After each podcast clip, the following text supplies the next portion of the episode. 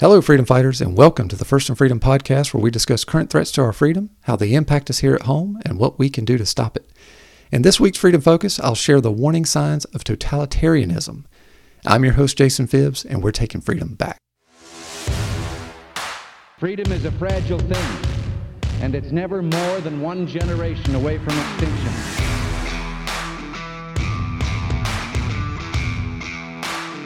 If we lose freedom here, there's no place to escape to. This is the last stand on earth.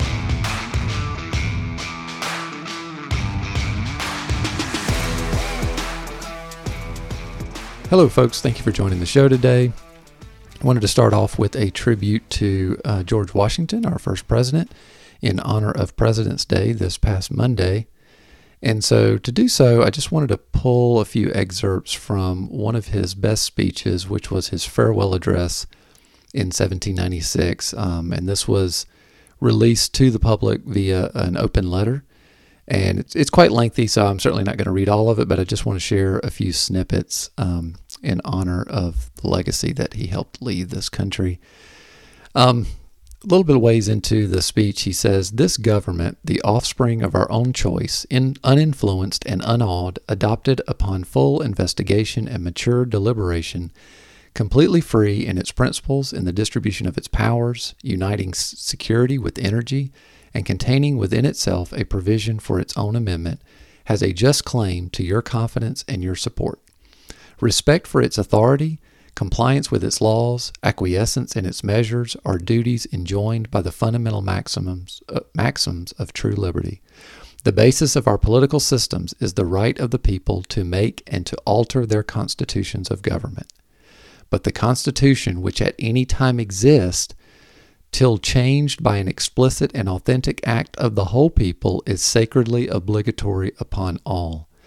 The very idea of the power and the right of the people to establish government presupposes the duty of every individual to obey the established government.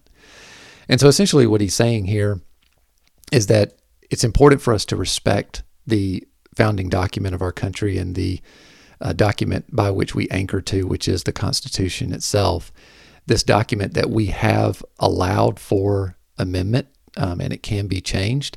Um, however, this is the the fundamental premise of self government is that the people coming to an agreement to establish a government on its behalf, and that government only lasts as long as the people agree for it to. And so that that Constitution is like a contract that we've made with ourselves and with, with each other on how we're going to govern ourselves. But that document only means as much as people's willingness to adhere to it. And so he speaks to that by saying, But the Constitution, which at any time exists, till changed by an explicit and authentic act of the whole people, is sacredly obligatory upon all. So unless it's changed, we have an obligation to follow it. And then he says it concludes with the very idea of the power and the right of the people to establish a government presupposes the duty of every individual to then o- obey that established government. So if we're going to create a government, we then have to follow by it if we want it to survive. Um, next, a little bit further ways down, he has another excerpt here. It says, Towards the preservation of your government and the permanency of your present happy state, it is requisite not only that you steadily discountenance irregular oppositions to its acknowledged authority, but also that you resist with care the spirit of innovation upon its principles, however specious the pretext. And so essentially, what he's saying here is you need to be on guard to preserve this government. And you have to do so by not only opposing those authorities that are trying to basically thwart it or destroy it. And so you might think of that from an outside perspective. But also, you must resist, he says, with care, the spirit of innovation, he calls, upon its principles. However specious or small the pretext, the idea that people will try to change, add, edit, manipulate the principles as they exist in a way to, in essence, overthrow that system. And he says one method of assault may be to effect, in the forms of the Constitution, alterations which will impair the energy of the system and thus to undermine what cannot be directly overthrown.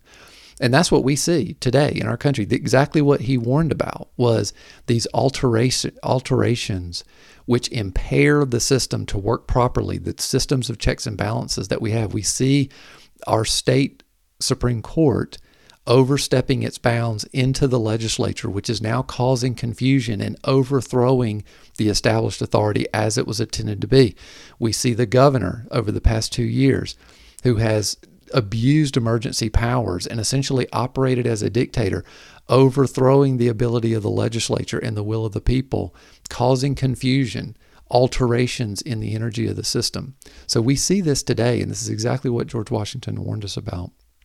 He goes on to say um, it is important, likewise, that the habits of thinking in a free country should inspire caution in those entrusted with its administration.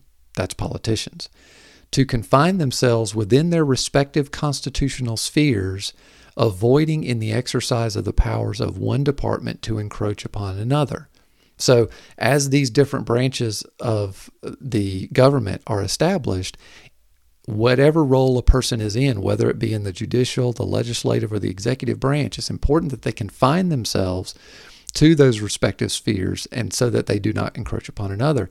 He says the spirit of encroachment tends to consolidate the powers of all the departments in one and thus to create whatever the form of government a real despotism or sort of like a, a, dictatorship of type. So when we allow the encroachment and the overlap of these systems, when one is allowed to spill over into another, then essentially what is happening is power is being consolidated.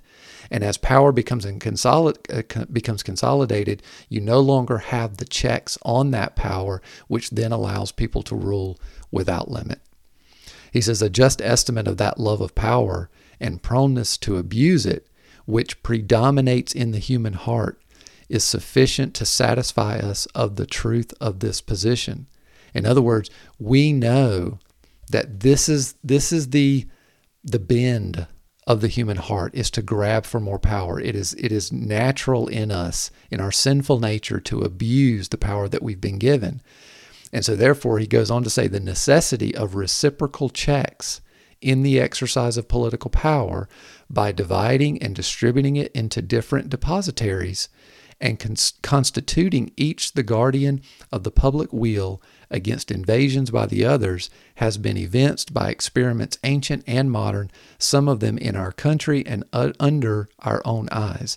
To preserve them must be as necessary as to institute them. So he says essentially, we've seen this in history, this division of political power and the checks and power and how they need to be there in order to prevent this despotism from happening. But also, it's just as important to preserve them as it was to institute them in the first place. And he's essentially saying, We know this to be true. We have seen this even under our own eyes, and probably referring to the, the states or the colonies at that time. Um, last thing I'll share here, he says, um, of all the dispositions and habits which lead to political prosperity, religion and morality are indispensable supports. Again, religion and morality are indispensable supports, as in we cannot do without them. In vain would that man claim the tribute of patriotism, who should labor to subvert these great pillars of human happiness, these firmest props of the duties of men and citizens. The mere politician, equally with the pious man, ought to respect and to cherish them. A volume could not trace all their connections with private and public felicity. Let it simply be asked where is the security for property, for reputation, for life, if the sense of religious obligation desert the oaths which are the instruments of investigation in courts of justice. And let us with caution indulge the supposition that morality can be maintained without religion. Whatever may be conceded to the influence of refined education on minds of peculiar structure, reason, and experience both forbid us to expect that national morality can prevail in exclusion of religious principle. In other words, there must be a foundation, a higher power to which we appeal beyond ourselves. Morality without a religious foundation is just your opinion. The, the, the what we talk about when we talk about morality and we say things like, well, everybody knows murder is wrong. Well, not everybody does know murder is wrong. There are plenty of serial killers out there that are perfectly fine with murder and and and feel like it, there's no problem with it. So then why is murder wrong? Why is stealing wrong? Why is lying wrong? All of the things that we try to establish from a, a morality perspective, where do those things come from? Who gets to say what is right and what is wrong? Without appealing to a higher power that is beyond us, an established true north that does not move, without doing so, we're just debating our own opinions. And so he says, you cannot have a morality. There cannot be a, national morality that will prevail in exclusion of religious principle. And so, therefore, he says the politician, equally with the pious man, with the righteous man, ought to respect and to cherish them both religion and morality. And of course, when he talked about religion, he was referring to the Judeo Christian values upon which this country was founded. And so these are just a few excerpts from this uh, great speech uh, that one of our founding fathers, George Washington, gave to us. And there's a lot of good information in here with respect to um, what he felt like was instrumental in founding the country. And after having served two terms, the warnings um, that he gave to us um, in order to preserve it. So, tribute to George Washington um, and all of his great accomplishments and the legacy that he left on our nation. And now let's get to news you need to know.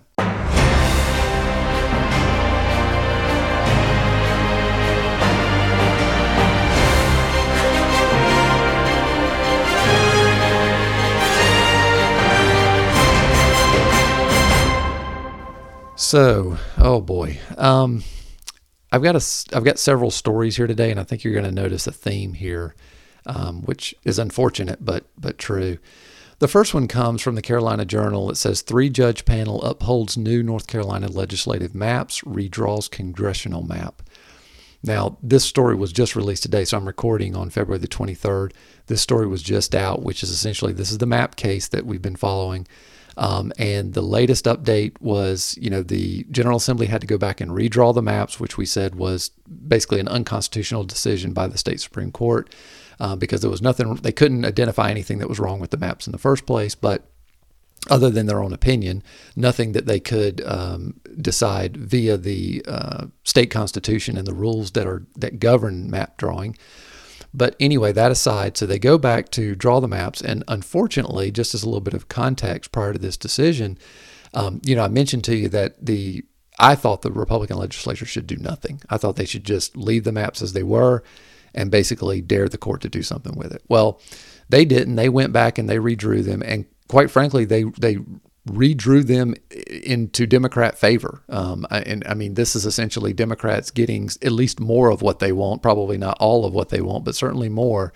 Um, I think Republicans went, and, and not I think, but it's it's a fact that they went farther than they had to go in order to meet um, the guidelines and sort of constitutional I guess, uh, parameters that were being provided by the court. Um, so I don't understand that. Um, why, you know, do, I guess just just to pause for a second on this. Do you think that's what Democrats would do? If the Democrats were in charge of the General Assembly and we had a Republican governor and Republican majority on the state Supreme Court and they were asked to redraw the maps, do you think they would go farther than they had to? Do you think they would just roll over and redraw the maps again? I don't. I think they've shown that they will use every tool at their disposal to get what they want. And yet we continue to play a different game. And that's why Republicans always lose. But in this context, it says, um, and not get into the article, but just as background, in total, the number of competitive seats grew after the after they redrew the maps. The number of competitive seats grew from nine to fifteen in the House map. So this is for the state House map, and from six to seven in the Senate's new map. Now, the Senate map was the one I would say they probably gave the least. Um, that one was probably more hotly contested. They they kind of basically just budged a hair. Um, so kudos to them for that. Um, the House, however, you know you can you know nine to fifteen, they they went a long way in, in giving ground. And then when they went to go draw the U.S. congressional House seats, um, that went from what was estimated to be a 10 4 split, so 10 Republican seats to four Democrat seats, to a 6 4 4 split, which is basically saying six safe Republican seats, four safe Democrat seats, and four toss ups. And they said that two would have been enough basically to, to sort of align with the expectations that were laid out and remember even the the map analysis that was provided said that uh, you know 72% i think of the of the maps that were drawn out of a thousand or whatever it was or the thousands of maps said that the 72% of the time a 9-5 split is what came up and they drew a 10-4 split to start with and now they've drawn a 6-4-4 split so they give a lot of ground on this and yet even after all of that while the um, the maps had to be reviewed, so they they redrew the the state house and state senate maps along with the congressional maps, and so that had to be reviewed by a three judge panel. That was bipartisan, and the panel essentially approved the state legislative maps, but they rejected the congressional map. So after so you know this this is what's so funny. This is what Republicans don't get they went along and did what they were asked to do. When they, in my opinion, they shouldn't have done that. But they did. They went along and they did what they were asked to do, and they still got burned. I mean, the court still said no. So the, the court had a, uh, had uh, had brought in three quote unquote special masters who were supposed to analyze these maps to see whether or not they complied with, as we had stated before in a prior uh, podcast, no definitive line. You know, that there was no specific bar that was established for these guys to meet. It was essentially just we need to see that the maps are fair eh, by party affiliation, and essentially the court will decide when it's fair or not. Well, they approved the state house and state senate map and they rejected the congressional map, which means that the court then leveraged those special masters and have inserted their own map. So, this is exactly what I was telling you before that if the court were to insert their own map, that is unconstitutional and they should be impeached. Only the legislature has the authority to draw maps, period. No other body has been given that power. And it's not like the legislature was not doing their job. They did exactly what they were asked to do, and they even went farther than where they had to go. And the court still inserted maps anyway. And the Republicans shouldn't stand for it. We, the people, should not stand for it. It's just, this is a blatant disregard for our Constitution, as I just got done talking about with uh, Washington's farewell address, that when that Constitution is established, we have an obligation as a people to follow that Constitution until it has been changed by the people. Which, by the way, they won't even let us do that as we're seeing with the voter ID and, and with these uh, with the income tax case, and we'll see how those turn out. But this is essentially what is being fought in court as well. So anyway, so looking through um, the article here, I mean, there's a lot of different sort of details about, um, I guess, the whys and the wherefores and those types of things. But I think the bottom line comes down to um, here's sort of the special master's findings in a memo. This is at least a quote from their from their findings. It says.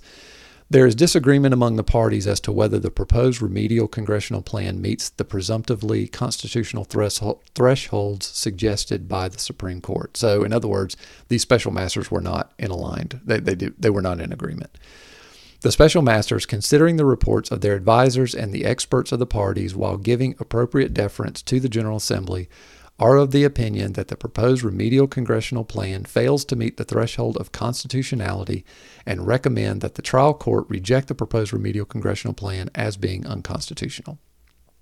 So again, that means you know essentially they've they've given their opinion. That means that uh, another map will be inserted, um, and the uh, let's see what is it the General Assembly or I guess any parties have until 5 p.m. So it says the uh, the, the panel's 23 page order reached the public shortly after a noon deadline set by the North Carolina Supreme Court.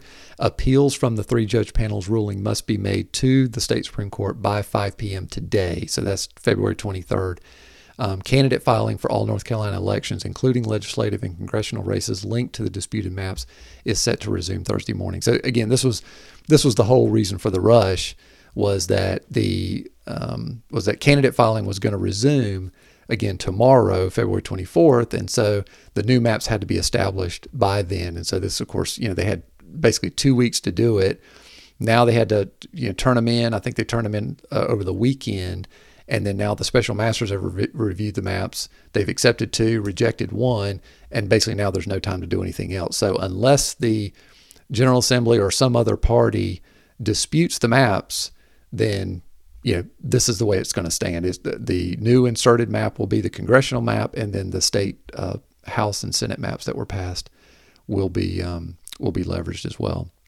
The last thing I just thought was just amazing. Um, so even though, as I mentioned before, Democrats got gained so much ground through this process, whereas had it just been left alone for the legislature to do as they're supposed to be done, things would have been different. But even though they gained through this, they still aren't happy. And so here, uh, towards the end of the article, it says Governor Roy Cooper, a Democrat, blasted the court's decision. Quote, Today's decision allows a blatantly unfair and unconstitutional state Senate map that may have been the worst of the bunch, end quote, Cooper said in a prepared statement. Quote, that is bad for North Carolina because it strips voters of their voice in our democracy, end quote. I mean, this guy is a joke. I mean, it's just unbelievable. I mean, he is just an evil partisan hack who eh, he, he's just out for power. I mean, that's all there that's that's all this is about. This is just about power. This isn't about voting rights. This isn't about the will of the people. The will of the people was a Republican legislature that drew the maps. The will of the people was a state constitution that said the legislature draws the maps. It was the will of the people that said party affiliation is not to be counted as part of the map drawing process. And yet, we're arguing, or Democrats are still arguing over the violation of the will of the people you know, I don't know what Republicans will do from here. Um, you know, I'm sure they'll uh, pretend, I guess, like they're going to do something, but then won't, um, as is typical of the case. So, you know, I don't expect anything out of it. Democrats are doing exactly what I expect them to do. You know, they're gonna they're gonna kick and scream for every you know drop of power they can get, um, and Republicans apparently will give it to them. I guess I don't know. So that's a shame. All right, so let's move on to the next story here. The next one comes from Education First Alliance, um, North Carolina.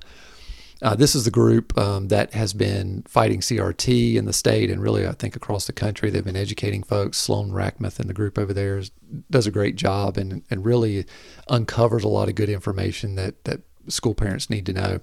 Well, they went did a deep dive on this whole mask legislation. So the title of this article that they wrote was called Breaking Down the School Mask Mandate Legislation.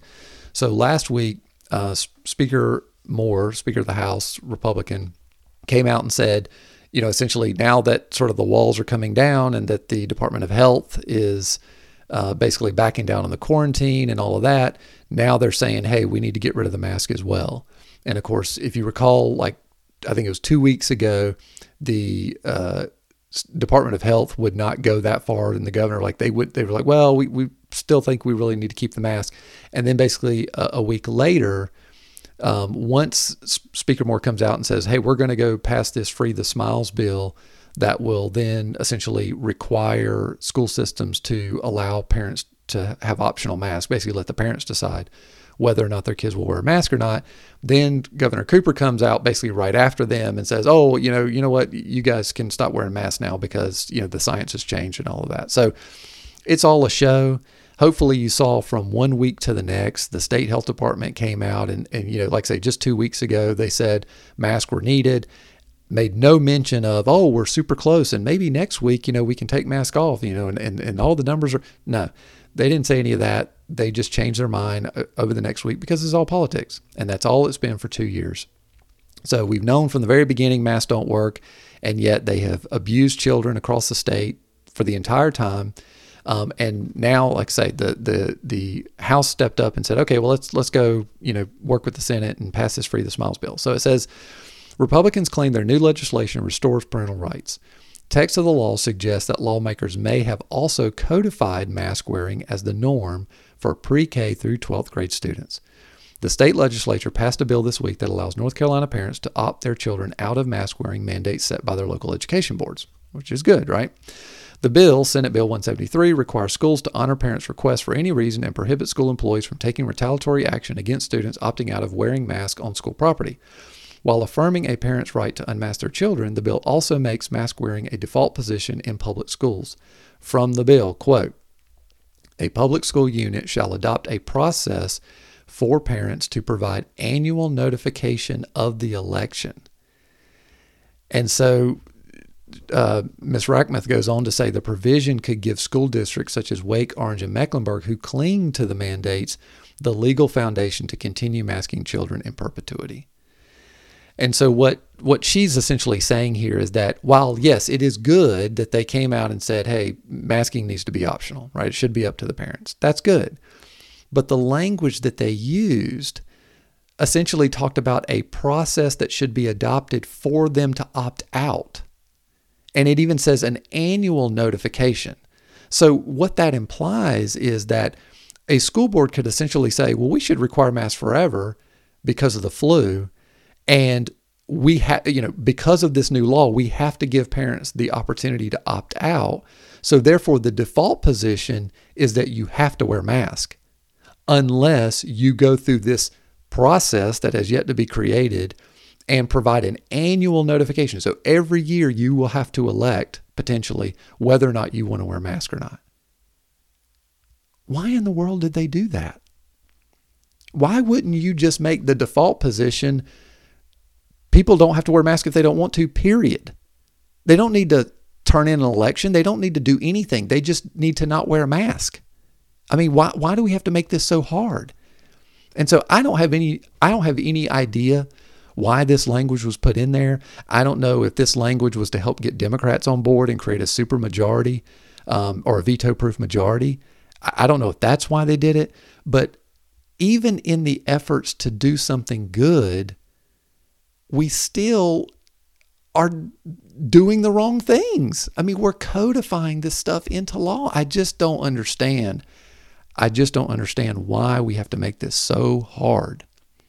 And this is why, if you're a Republican leader out there, this is why people like me get frustrated with you. It's the stuff like this. What, what are we doing?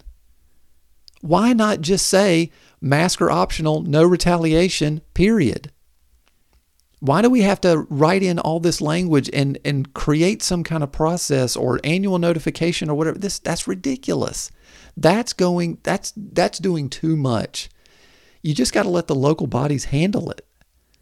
Like i say I, I think their heart's in the right place but number one it's a year and a half too late. This should have been done a long time ago. We knew masks didn't work from april may of 2020 not 2021, 2020. At, at the latest, the summer, we knew for a fact that mask did not work. And in fact, Anthony Fauci and all the powers that be, they knew before that because that was their first direction that they gave people was no, people don't need masks. And so it wasn't until the politics and the power changed is when they started asking for this. So we've known forever. Why not pass it then? Why now? I mean, so now the, the, Democrat machine is unwinding on this thing. You can see it across the country. We all see it. And now everybody's going to run out and say, oh, look, we, we passed a Free the Smiles bill. Well, why didn't you do this a long time ago? I mean, again, this is where the frustration comes from. I, it's not that we think Republicans are trying to continue COVID stand policies. I'm not. I'm not saying that. I'm not saying that they agree with masks. I'm not saying that they agree with all the things that have happened. I'm not saying that they agree with, you know, vaccines for children. I'm not saying all that. What I'm saying is the steps that they have taken, or in fact, more often than not, the steps they have not taken, is what has helped this continue. It's what allowed this, this power grab and overreach to go on for as long as it has. We have empowered the opposition and the people who have been instituting these powers by not with by not applying full scale resistance with all measures all the time. So that's what you end up with. So, you know, like I say, I mean, better late than never, I guess, but you know, at this point, everybody's got the message. You know, the, the school boards are already, you know, doing it themselves. I mean, uh, at last count, uh, I think as of today, there are 89 school districts. Yeah, 89 out of 115 school districts who have mask optional. So you know, Governor Cooper hadn't even had a chance to veto this law yet. It's all pretty much a fait accompli at this point. So this this legislation is pretty much a show vote. I mean, maybe you could say it kind of pushes it over the hump, but for all intents and purposes, it was already done. Um, the next story I want to share is just an update on uh, some of the COVID funding that's been going on locally. Um, so at least, and again, I, and I think this is important because it not just relates to my county, Stanly County, but it relates to all the counties because all the counties were getting this money. So I would encourage you to um, to look into it with your respective county managers, et cetera, to to find out sort of how your local leaders have done. Because I call this out because it's our county commissioners that have had to approve these budget amendments. So as the as the federal dollars have come down to the state which has then come down to the counties in order to power all of these COVID tyrannical policies, that money has had to be approved in order to be received by the counties. So, in the case of the health department, the health department gets money allocated to them, which has come down ultimately from the federal government through the state to them. They then have to make a budget amendment or request a budget amendment to the county that the county commissioners then have to approve. And if they don't approve it, guess what? They don't get the money. And yet, this is the fuel for the fire here. These policies cannot run without money to fund them. And yet, you know, all county commissioners across the, uh, the state, as far as I know, probably have just been approving all these things, or at least certainly mine have. So we have all Republican county commissioners and they have approved since the pandemic began in March of 20 of March of 2020. They have approved. Let's see, I'm looking at five, nine. They have approved nine different funding amendments for the health department for COVID funding, and all nine of them were passed through the consent agenda, which means there was no discussion, there was no conversation about these things. They just went through rubber stamp and just let's just continue feeding the fire. So while the county commissioners may not have been able to tell the health department which policies to implement or to do things differently, they could have been undermining their ability to do these things.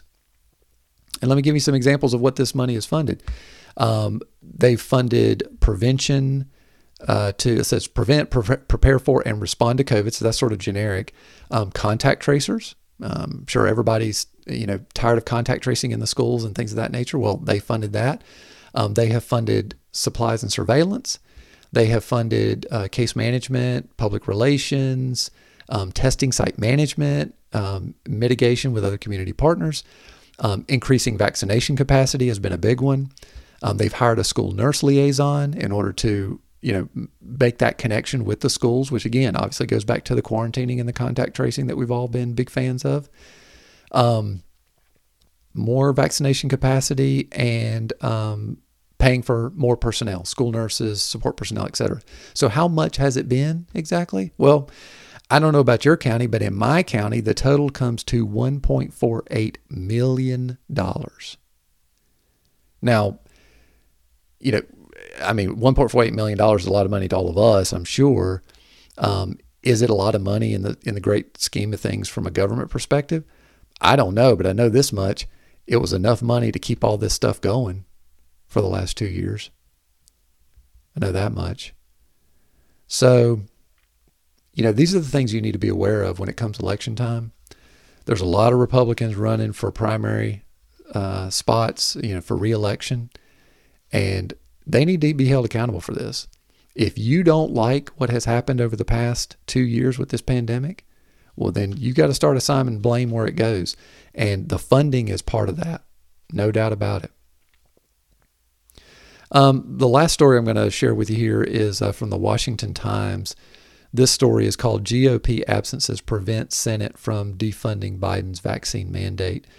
Um, I don't normally share sort of national things like this, but it's important because it relates to our United States senators here at home in North Carolina. So I'm just going to read this little short art. It's very short, um, but I just want to get you kind of catch you up on what the issue is.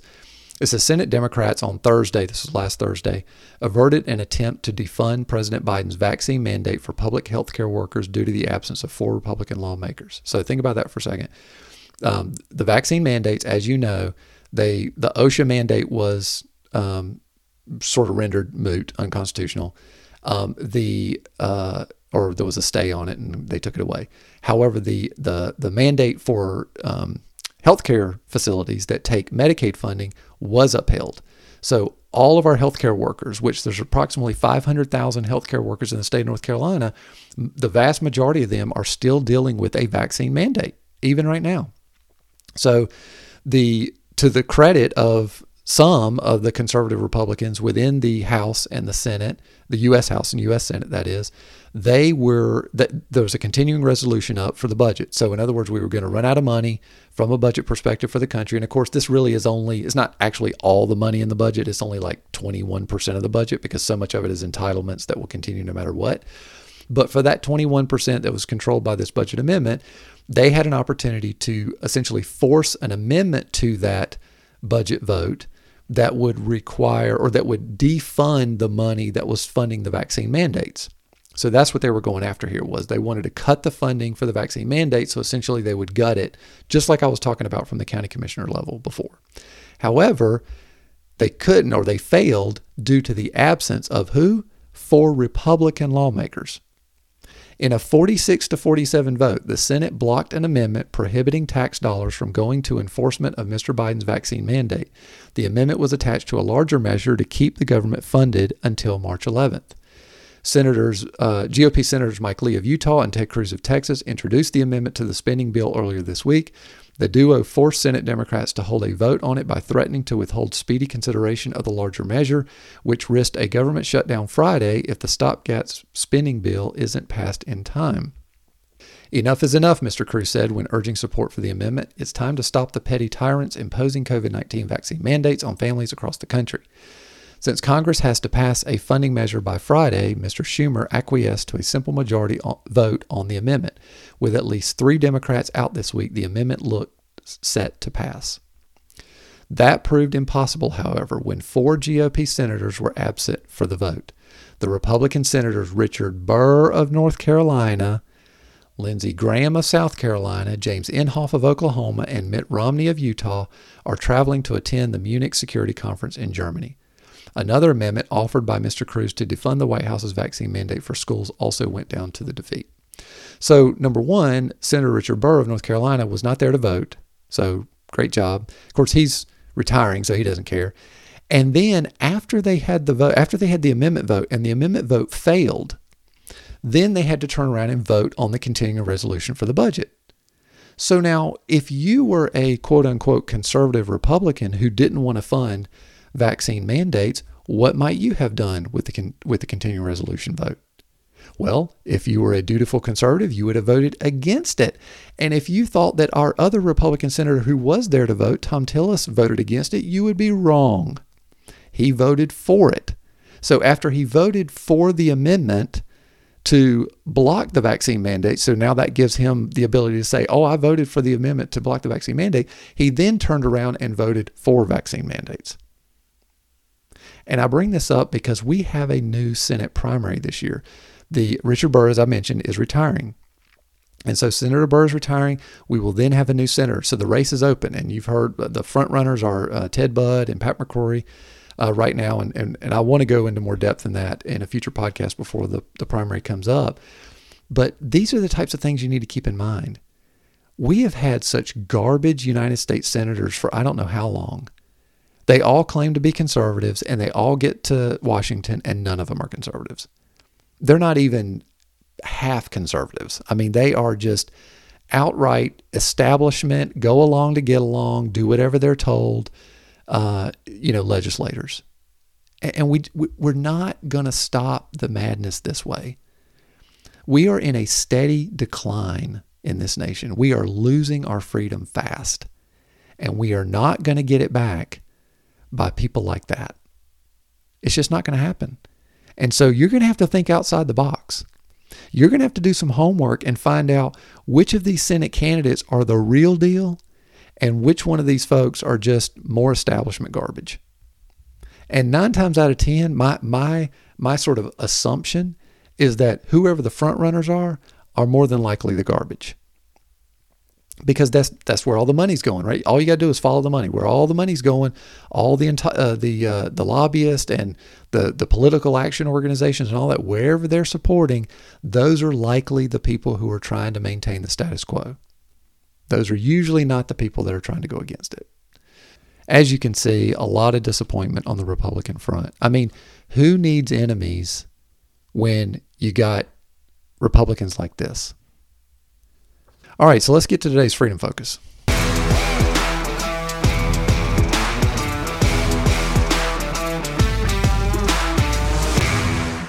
So, for today's Freedom Focus, I wanted to um, share some more of the book Live Not by Lies with you, a manual for Christian dissidents. So, as I mentioned before, this is a book that I'm reading. Um, hope you'll read it along with me.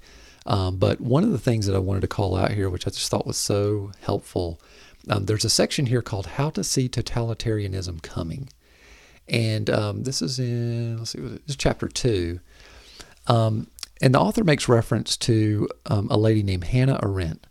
And it says in 1951, after the end of World War II, Arendt published a book called The Origins of Totalitarianism, the political philosopher's classic study of what had happened in Germany and the Soviet Union in an attempt to understand how such radical ideologies had seized the minds of men.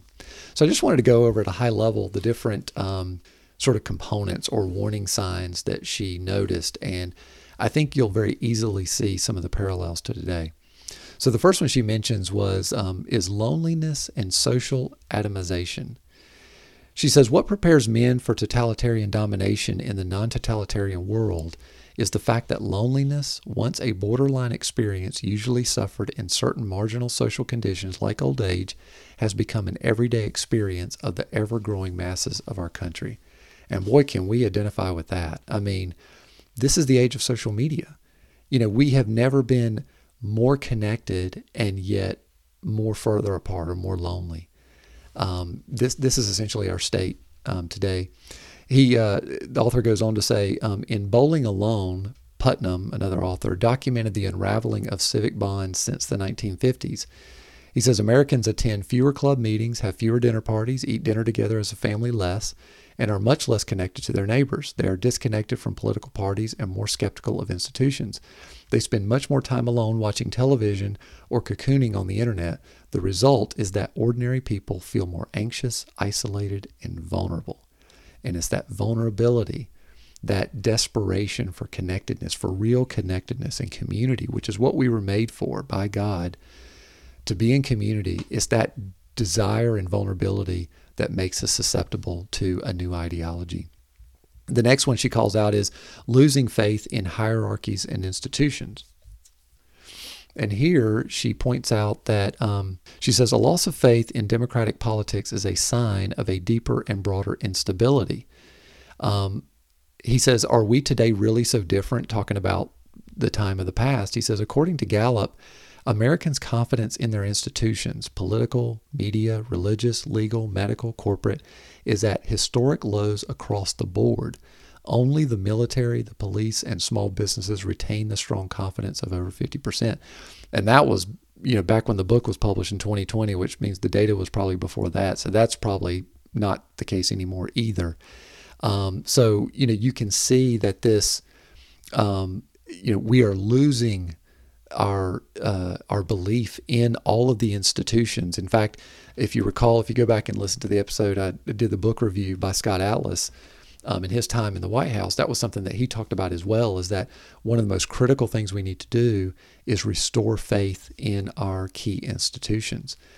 Um, the author goes on to say, This is the fulfillment of modern liberalism's goal to free the individual from any unchosen obligations. So essentially, you know, the idea is, is that as you become more disconnected and believe less in those critical institutions, the more, again, the more susceptible you are to new institutions coming in and taking over and, and bringing the, the order and the certainty that you crave.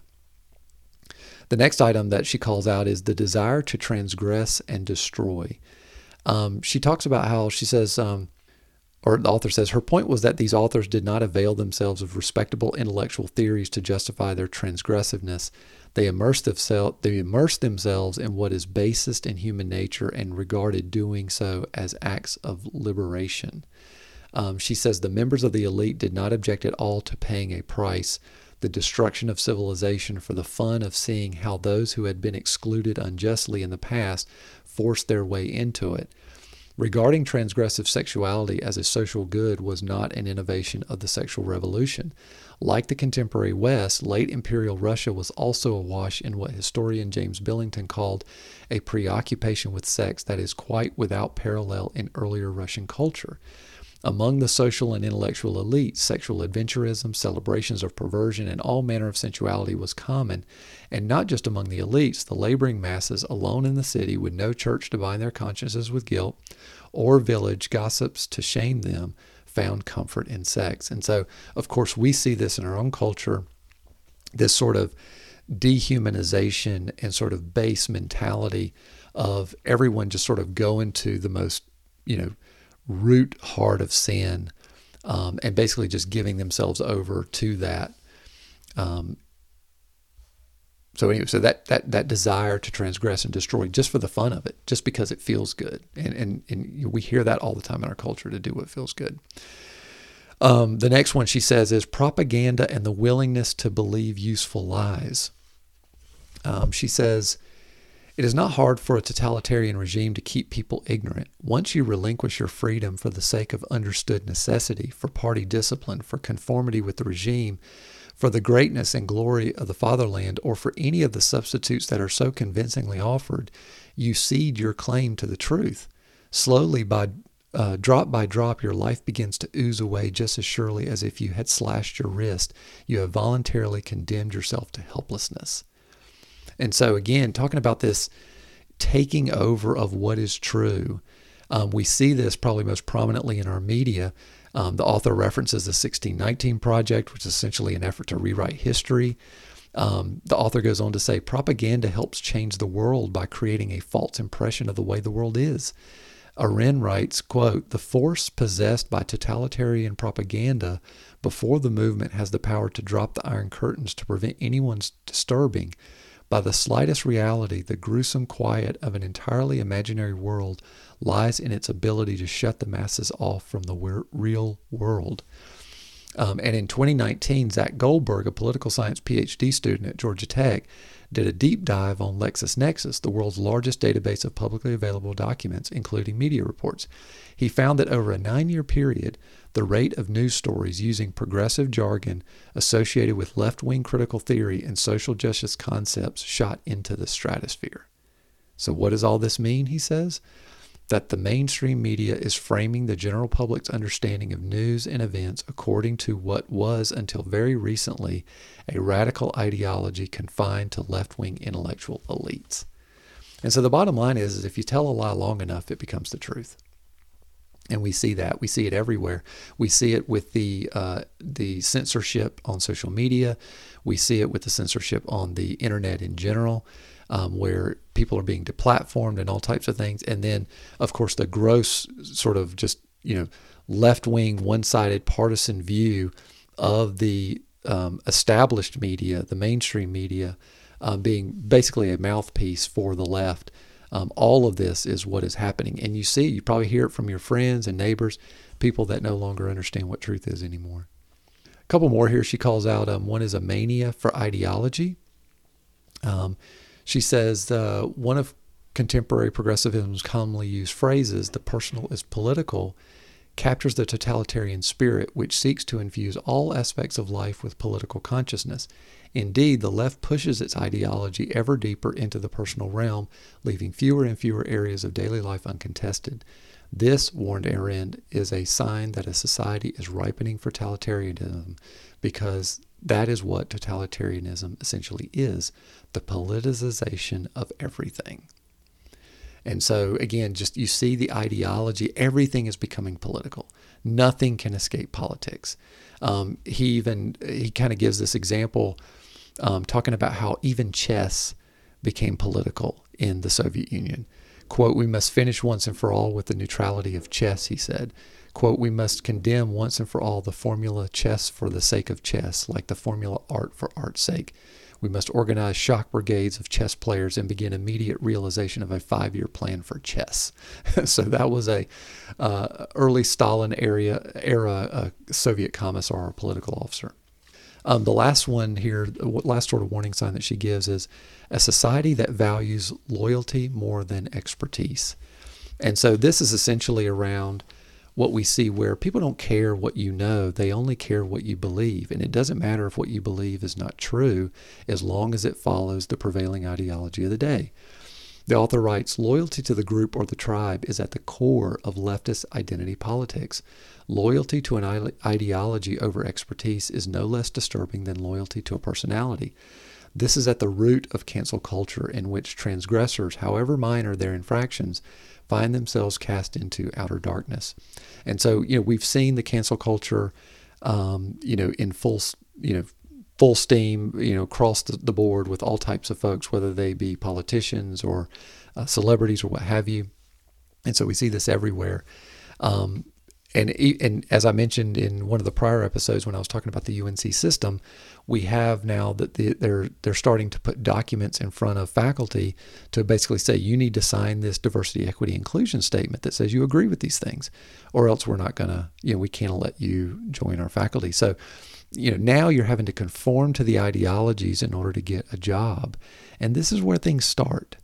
And then it continues to grow before the time comes when everyone will have to submit to, to this ideology in order to eat, you know, uh, to function in the economy. Um, you know, we see it with the vaccine mandates. You know, it's essentially what the vaccine mandates are saying. We know it doesn't stop the spread of COVID, um, right? That's that's not the reason at all why they're doing it, but it is more of a bow the knee to this ideology that well, the state says that this is good for you, and you need to accept that. So those are some of the warning or the warning signs that were laid out by Hannah Arendt um, who looked at sort of former Soviet um, bloc nations years and years ago and did an analysis of what she saw after such a horrible tragedy um, and what communism wrought on those countries. And yet, I think you can very easily see those same warning signs today. What does it mean for us? Who knows? You know, it, it's going to depend on you and me and how much we're willing to fight it. Um, but uh, if we don't know, you know, if, if we don't know what's coming, or if we don't know you know what the warning signs are, then then we can't do anything about it. So um, we need to be educated on that. And that's today's freedom focus. So uh, now let's get to some action.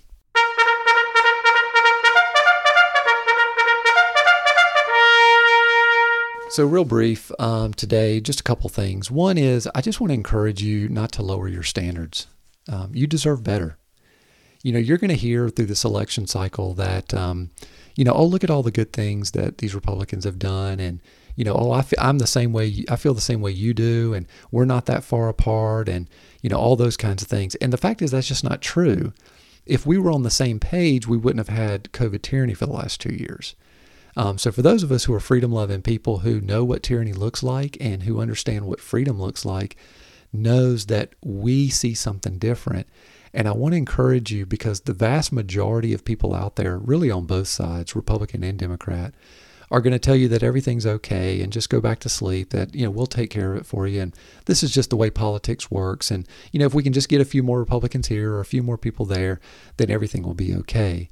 And the fact is that that's just not true. It's not about having people with a certain letter beside their name, it's about having the right people. It's about having people who understand the foundations of liberty and see the tyranny that is coming and growing and metastasizing through our society. And so I just want to encourage you not to lower your standards. You don't have to, and you deserve better. There's a handful of more districts out there, looks like about uh, 26 or so, that still need to get to mask optional. So certainly if you're in one of those areas, keep fighting. You're fighting the good fight. Um, do you know? Finish the race. You know, go go run right to the to the line. Um, we've got to get. I, I, won't be satisfied until all 115 uh, are mask optional because uh, that's the right thing to do. Is what these children deserve. Um, and, and, they better never come back after that. You know, that, that's what we got. That's the next thing is to ensure they never come back. Um, finally, candidate filing opens Thursdays, February 24th. Um, that's tomorrow, or at least for me, uh, the day that I'm recording this. So there's still time to find good candidates. You know, go go out there and find some conservatives to run. I think candidate filing will be open for maybe a week. Uh, so, it'll be open until sometime next week. Um, so by all means, um, you know, if if you're looking at a race and there's not a conservative candidate in it, you know, try to find somebody to run. Um, you know, let's do the best we can to get as many good candidates out there. Um, you know, my thanks to all the candidates who have filed for office who are running. I know it's a big time commitment. I know it's a lot of work, um, but you're doing a good thing, and um, and know that people like myself and others listening to the uh, First in Freedom podcast are behind you. So so keep fighting the good fight. Well, that's all for today, folks. Um, and this week, thank you so much for listening to the First in Freedom podcast. If you enjoyed the show, please subscribe and give it a five star review. That will help ensure other freedom loving North Carolinians find it as well. The show can be found on Apple, Spotify, Google, or anywhere you go for podcasts. Finally, if you have additional feedback or show topic ideas, you can email me directly at firstinfreedom1776 at gmail.com. That's firstinfreedom1776 at gmail.com. And until next week, be first in freedom.